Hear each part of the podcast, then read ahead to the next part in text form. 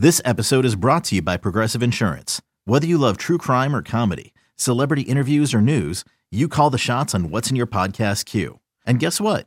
Now you can call them on your auto insurance too with the Name Your Price tool from Progressive. It works just the way it sounds. You tell Progressive how much you want to pay for car insurance, and they'll show you coverage options that fit your budget. Get your quote today at progressive.com to join the over 28 million drivers who trust Progressive. Progressive Casualty Insurance Company and Affiliates. Price and coverage match limited by state law.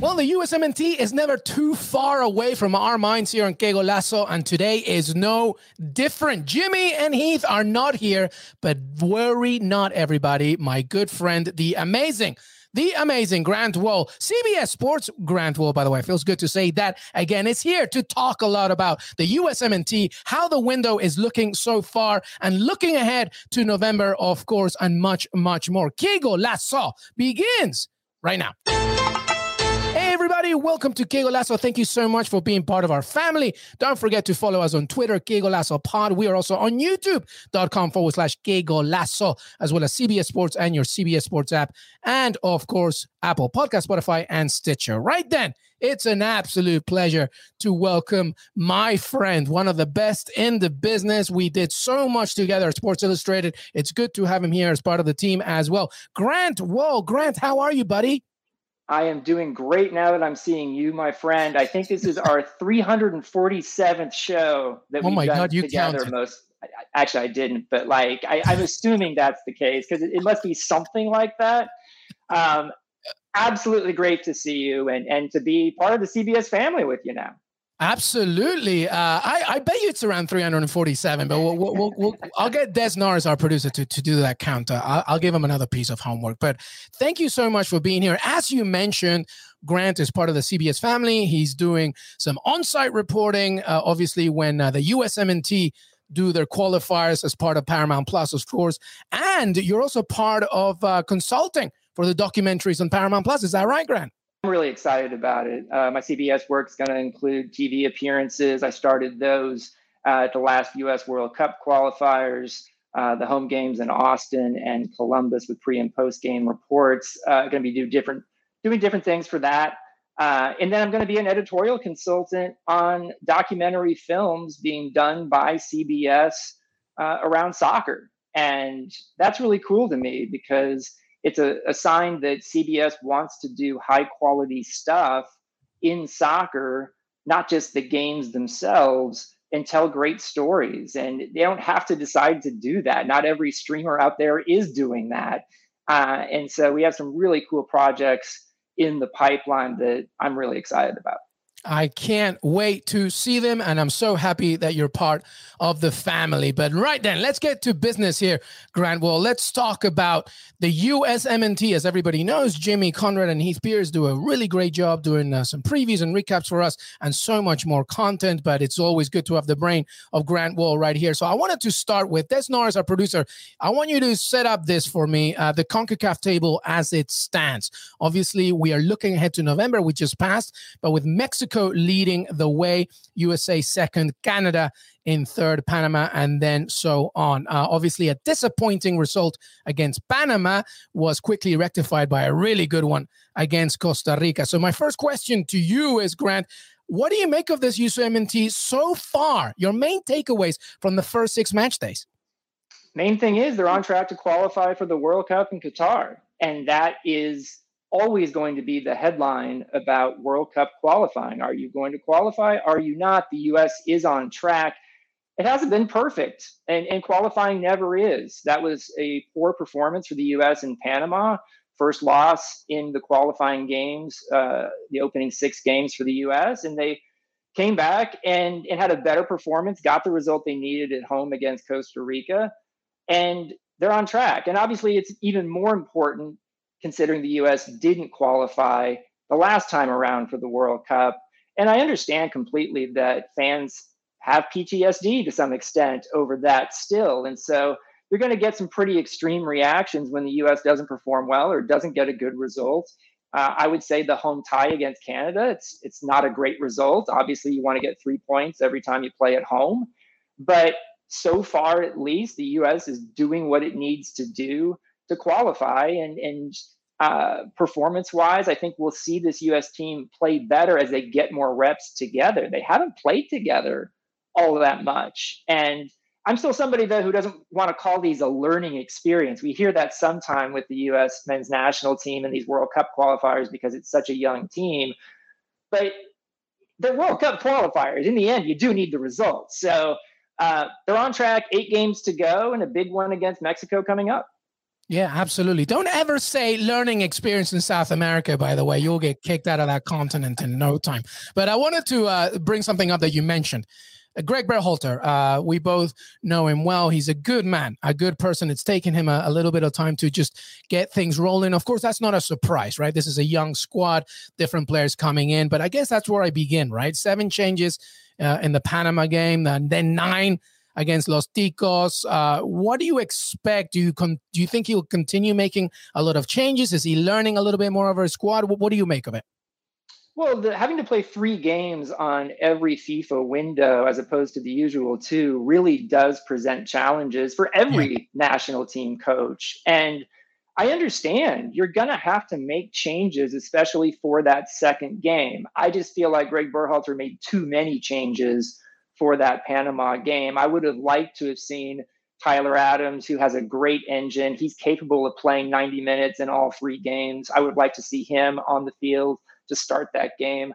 I would have actually liked to see Brenden Aaronson and Ricardo Pepi start because they came off early in the previous game in Austin, the win against Jamaica. And when that happened, my tweet was smart. He's going to be able to start them in Panama on Sunday. That didn't happen. And, and that was confusing to me. So um, those were the changes. Like, I wish there had been four changes, not seven but there's you're going to have to have some changes. The difference with this upcoming window in November is it's only a two game window and it's going to be a Friday, Tuesday. So you should be able to play your A team from the start in both games. Yeah, and you better because the first game uh, back is against Mexico, of course, which is going to be uh, a big one first against second. Listen, we hear a lot about verticality, the vertical game from a Greg Berhalter perspective. Are, are, we seeing much of it, do you think? What do you make of it? Do you think there's still room for improvement? How do you assess that side of Berhalter's tactics?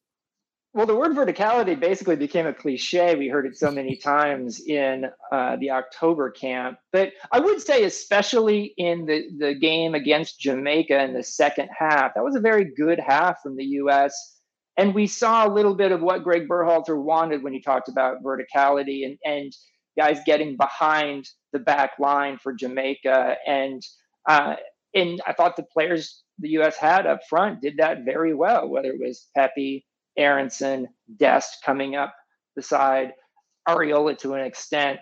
Um, and and so that's what Greg Berhalter is talking about. And also he used that term verticality verticality to describe – why he chose the players he chose in terms of attackers for that roster and didn't choose a Josh Sargent or a Pefok uh, or you know a couple of guys who we thought might come in who had been in Konrad de la Fuente, um, you know, who had been in the month before. So I'm curious to see how Greg Berhalter is looking at Mexico and Jamaica. We know how he feels about Jamaica because the U.S. played them last month and how that will impact his roster selections for this camp.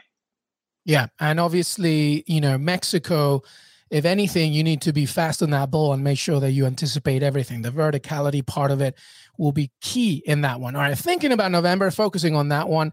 Obviously, let, let's focus a little bit on some players here. You mentioned Brenden Aaronson, who to me is like just I love him. He, he's a great player, but he's also like has been obviously the you know by default the replacement for Christian Pulisic in many ways. Pulisic remains injured, uh, obviously rehabbing as we speak with Chelsea. To you, Grant, is he is Pulisic a lock when healthy, hundred percent? When healthy, yes.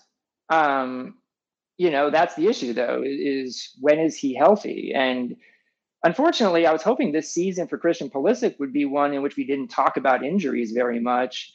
And he picks up an injury in Honduras that has kept him out at club level ever since. And, yeah. and I don't think any of us thought that whether it was Christian Pulisic or Gio Reyna, that the injuries they picked up on U.S. duty would keep them out this long, but it has, and it really has forced Greg Berhalter to look at other options uh, out wide in the attack.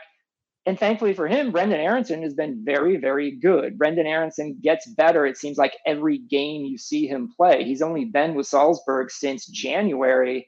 And it's incredible how much better he has gotten in certain areas of the game, decisive areas. When I talked to him recently, he said, you know, he wanted to do more things that put him on the score sheet, assists, goals. He felt like he didn't do enough of that at Philadelphia, and he's made that improvement. It's it's crazy. Salzburg has not lost a game in any competition this yeah, they're season, amazing. including in UEFA Champions League.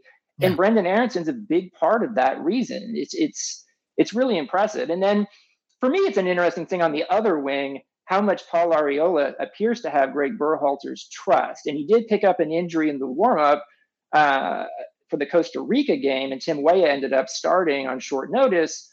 But Arriola was about to start his third straight game in qualifying there. And I know fans can get frustrated because Arriola's skill level is not the skill level of, of Tim Weah in the attack. But the energy that Arriola brings is something that Berhalter loves and his teammates love and uh, and that's been a useful thing. So um, we'll see how you know those decisions get made moving forward in this next window. I thought Weah obviously played a, a pretty good game and and was the author. Did he ever get credit for that for the game winner against Costa Rica, or is it still an own goal? But I, think it's shot. still an own goal. But we also forget that it was his switch of play to Yunus Musah that delivered to Sergiño Dest to get that winner. So to your point, though, uh, he was a major contributor in that game, and we're going to be talking about this roster as we move on. But I did want to go back to Pulisic because I'm wondering before the 2022 World Cup, let's say all things go the way that they should, do you think that he needs to get out of Chelsea at this point? Because Mason Mount obviously doing his thing. Lukaku, when he's healthy, he kind of gravitates towards a different formation. What do you make of Pulisic's time with Chelsea? Should he move on? I feel like when Christian Pulisic has been healthy at Chelsea, he's being considered for the yeah. games that matter. Not always starting them, but you know, having a role. I, I, look back to the Champions League semifinal goal he scored at Real Madrid. You know, Tuchel doesn't think he's a bad player. He actually knows him really well. And Christian Pulisic, based on the injuries he's had, if he was at any club, he wouldn't be playing that much due to the injuries. So I think it's more the injuries than it is anything Chelsea's doing. I just wish for for Christian's sake that he can get some time sustain time without injuries and and show what he can do and build consistency because you know like i think right now he's played two of these of the six us world cup qualifiers. That's a little bit how it goes for him at chelsea. He plays you know he's available for half the season maybe slightly less. And and you can't build a career that way if you're out that much yeah, and the hope obviously is that Chelsea maintains in different cup competitions and the league in order for that squad to be rotated. By the way, it's still an own goal. It's not a Timothy Weah. Okay. we just double checked. Um, who, who who's an automatic pick for you? Is there, you know, obviously we're talking about a few players here. Uh, Tyler Adams, you mentioned, you know, he could go forever. Big fan of Brenden Aaronson, of course. Is there anybody else to you that's, you know, this person needs to be here no matter what? I mean, Tyler Adams is the guy. I mean, like the most indispensable player for the U.S. men's national team. And I would add that he should always play in the central midfield. Mm. This tendency at times to want to put Tyler Adams at right back or yeah, something other than the central midfield is is a yeah. waste of his talents. And we saw that with Greg Berhalter doing that uh, in Honduras. Once he switched Tyler Adams centrally, is when the floodgates opened combining with Honduras getting really tired in that game in the second half. But you want Tyler Adams in the central midfield. And I do think we've noticed now, we have some sample size to, to see this, that a central midfield of Tyler Adams, Weston McKennie, and Yunus Musah, that's the three that you yeah, want. 100%. And Musah plays a lot better when he's got Adams and McKennie next to him and and things just seem to flow much better. There's the the passing uh, connections are, are there. Uh, and then when we saw Musah play in Panama with a different central midfield, he had a, he had a rough game, I think. So uh, that to me is is a big one. And, and to me, Sergiño Dest is a guy that needs to be on the field, but the questions are increasing about where should that be? In the past for the US, it's always been either at right back or left back. Now we see Dest playing as a winger, much higher up the field for Barcelona. Is that something that Greg Berhalter should potentially consider for the US? I mean, when you you know, when you play Dest at right back, he typically has Arriola on the same side in part to cover for Dest because Dest is not much of a defender. But if you have Dest higher up, maybe you don't need Arriola there. They can yeah. get Yedlin at right back. Yeah, it obviously as well depends on the type of opponent that you have, and when Mexico face uh, their own trio of uh, forwards, uh, it can be pretty scary. All right, the other thing, by the way, Grant, is that even uh, a little bit more back there with the starting 11. There's a real contest here between Matt Turner and Zach Steffen. I feel that two very good goalkeepers have done really good things for the national team as of late. Uh, do you have a preference? Is that is that a tough decision for Greg Berhalter? Do you think at this point? I think it's a tough decision in the sense that they're two very good goalkeepers, and we all saw the first game after the window. Zach Steffen started for Manchester City in the Premier League, had a good game. Um, and so, I mean, at the same time, Matt Turner's playing regularly for his club team. Yeah. Zach Steffen is not. And so it does get down to reps. For me, if Steffen is only playing one out of five games for Manchester City or one out of eight games, that's not good enough. He needs to be playing to be the starter for the US.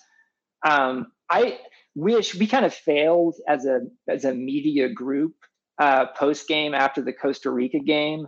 Nobody, none of us asked Greg Berhalter about the decision to to go with Steffen in that game after Turner had played the previous five games, and so we didn't get the reasoning from Berhalter about why he made that decision. So everybody was so happy about the fact that you rectified the Panama disaster. They were like, "Yeah, oh, oh, you could have put a you could have put a kangaroo in goal. It didn't matter. They were just like, yes, we won."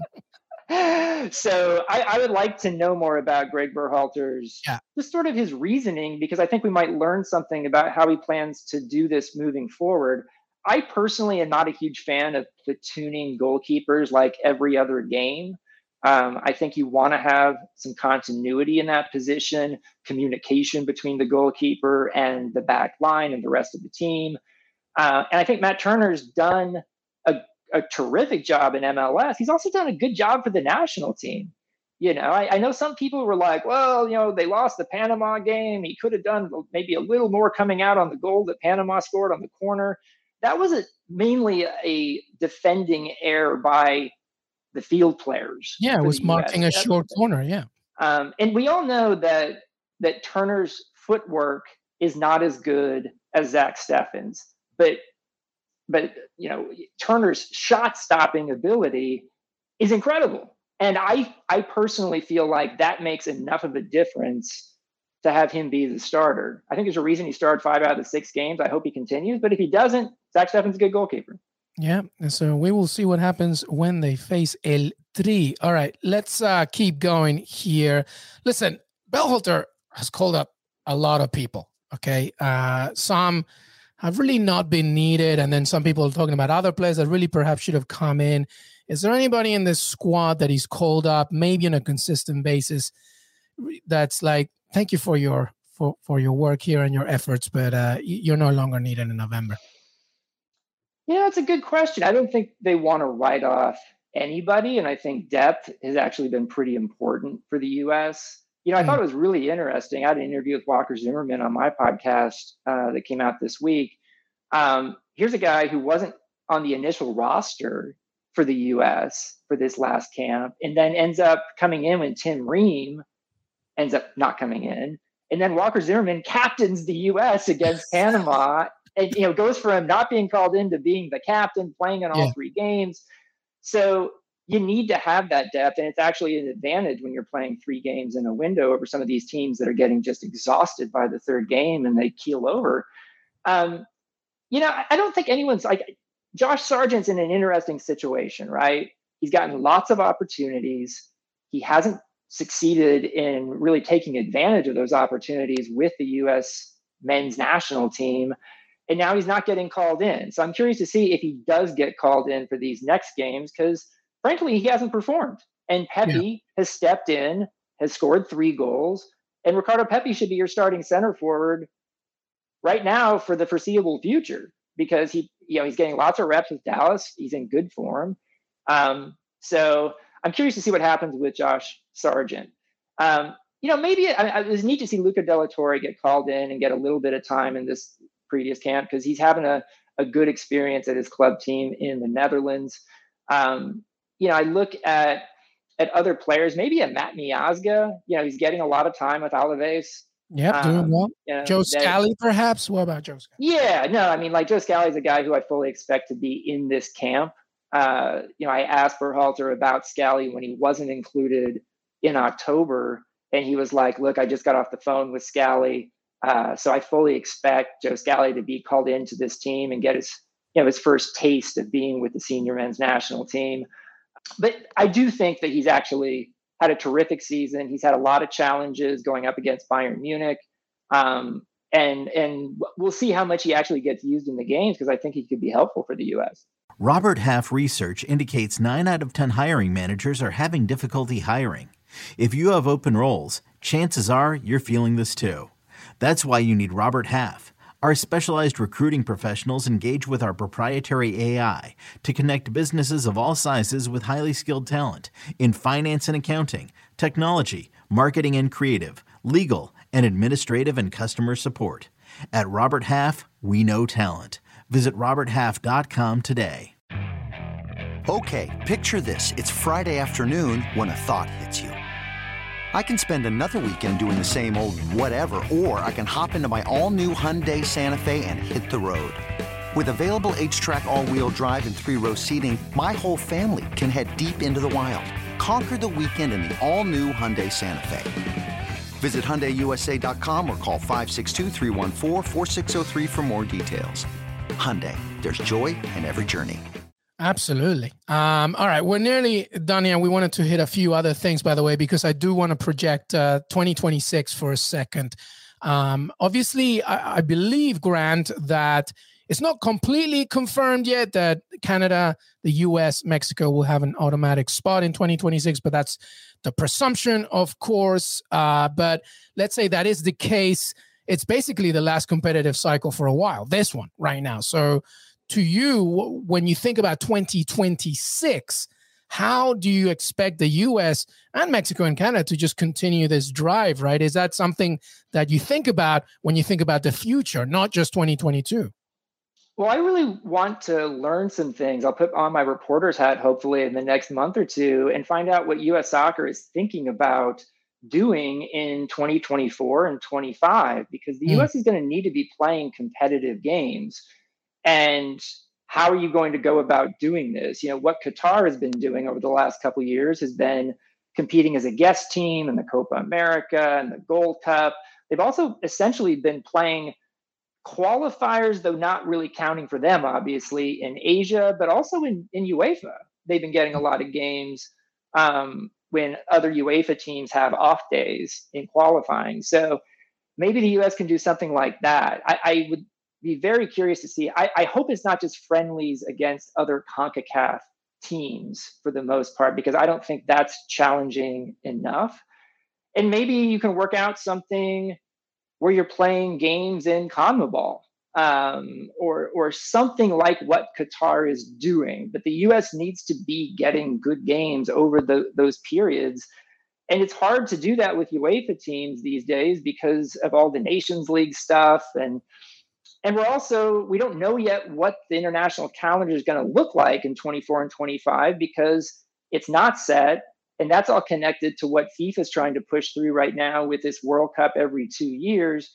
And we aren't going to find out until maybe December about whether that's going to go through or not. So there's a lot that needs to be determined. And I, I, would bet that US soccer is sort of waiting to see what happens with the international calendar before they pursue some specific strategy. Yeah, just come over to CONMEBOL. Just make sure that you have every player bring their vaccination cards because uh, Brazilian officials might not let you play. it would be intriguing. All right, well, uh, let, us focus on Mexico for a second. Uh, Greg Berhalter two, Tata Martino zero. This is uh, a big one for Mexico. Even though they topped the group, they want they want some revenge. So that's a Berhalter dos a cero here to Tata Martino. What do you think? Uh, how important is it the, the, the Cincinnati fixture? Well, I think Tata would would say, "Hey, it's not 2-0. I want some games against this guy before I this know, year." But, but, you know, you know the Americans is a recent memory goldfish stuff. but I mean, what I would say is, is that if the U.S. were to beat Mexico in hmm. three straight competitive games, and that would really be a statement. Um, and um, you know, even though I mean these are all you know three games taking place in the United States, I guess you can always have a fun debate about who's the home team um, in right. in the Gold Cup final and in the Nations League final. In Cincinnati, I fully expect it to be a mostly pro-U.S. crowd. They go through a lot of effort to get out pre-sale stuff and, and have as pro-U.S. crowd as possible.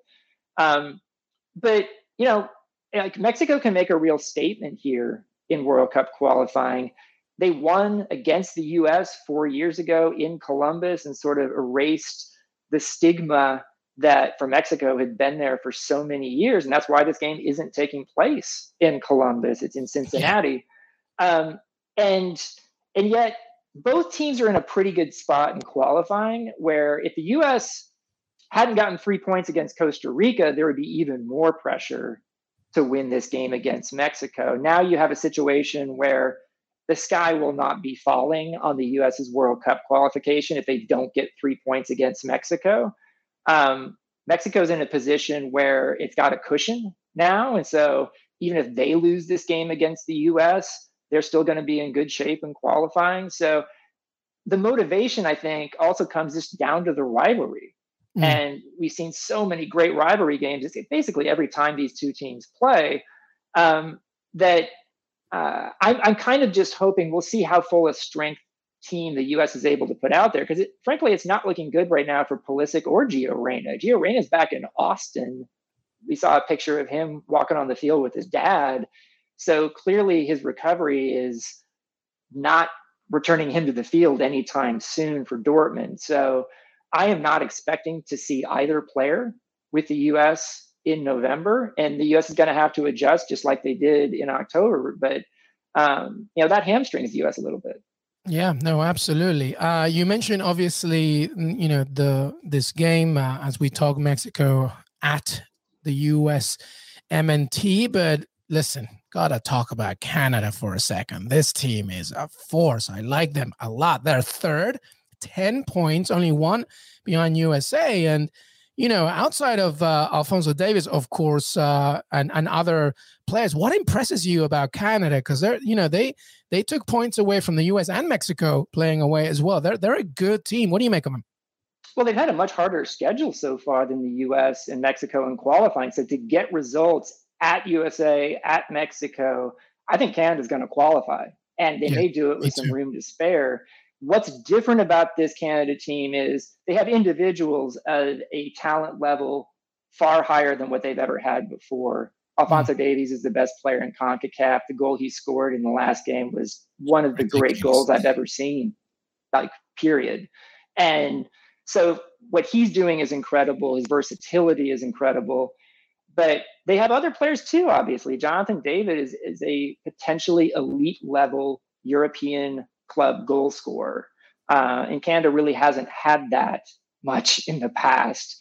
And you know, then you've got some really solid players like Cyle Larin, Atiba Hutchinson, um, and it's a good team chemistry wise. I think over the years, it's interesting. You know, Canada hasn't qualified for a men's World Cup since 1986, and they've had good individual players over the years. You know, the De Guzmans, uh, I guess you know Julian uh, for Canada. You had uh, Dwayne De Rosario is just a tremendous individual player.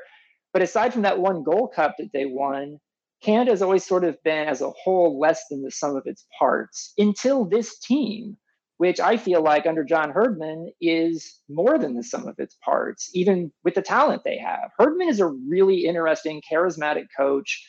You don't see that too often when at the international level a coach goes from coaching a women's national team straight into coaching a men's national team like he's done with Canada.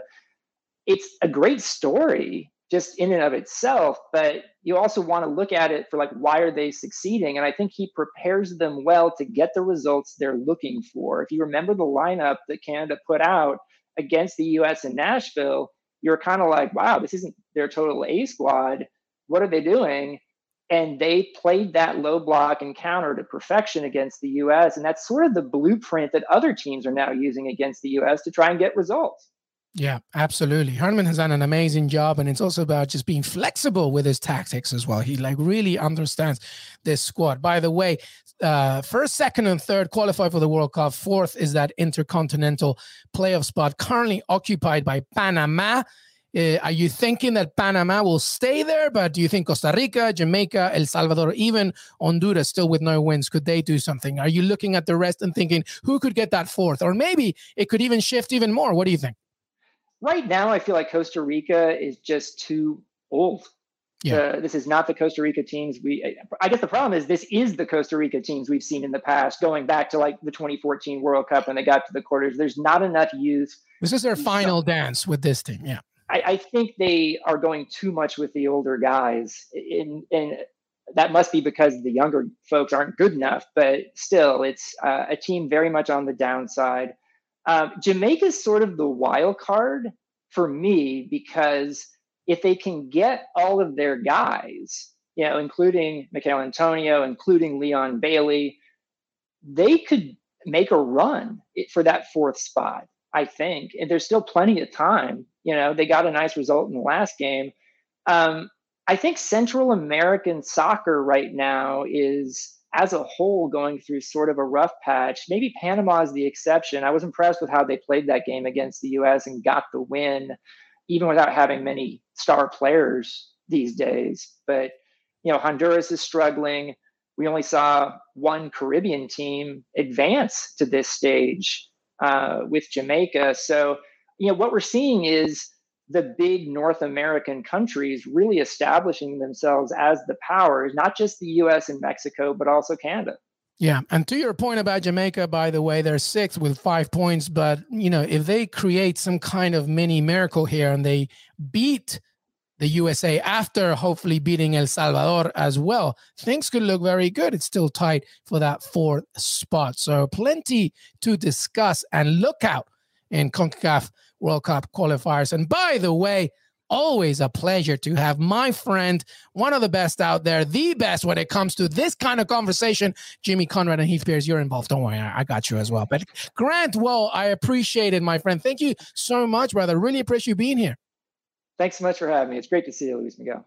Absolutely, man. Uh, love seeing you. And thank you, everybody, for being part of our QG family. Please don't forget to follow us on Twitter, Que Golazo Pod, youtube.com forward slash Que Golazo, as well as Apple Podcast, Spotify, Stitcher. The USMNT qualifiers return in November. Plenty to discuss. Grant Wahlberg will be part of it as well. Thank you so much and have a great, great rest of your week.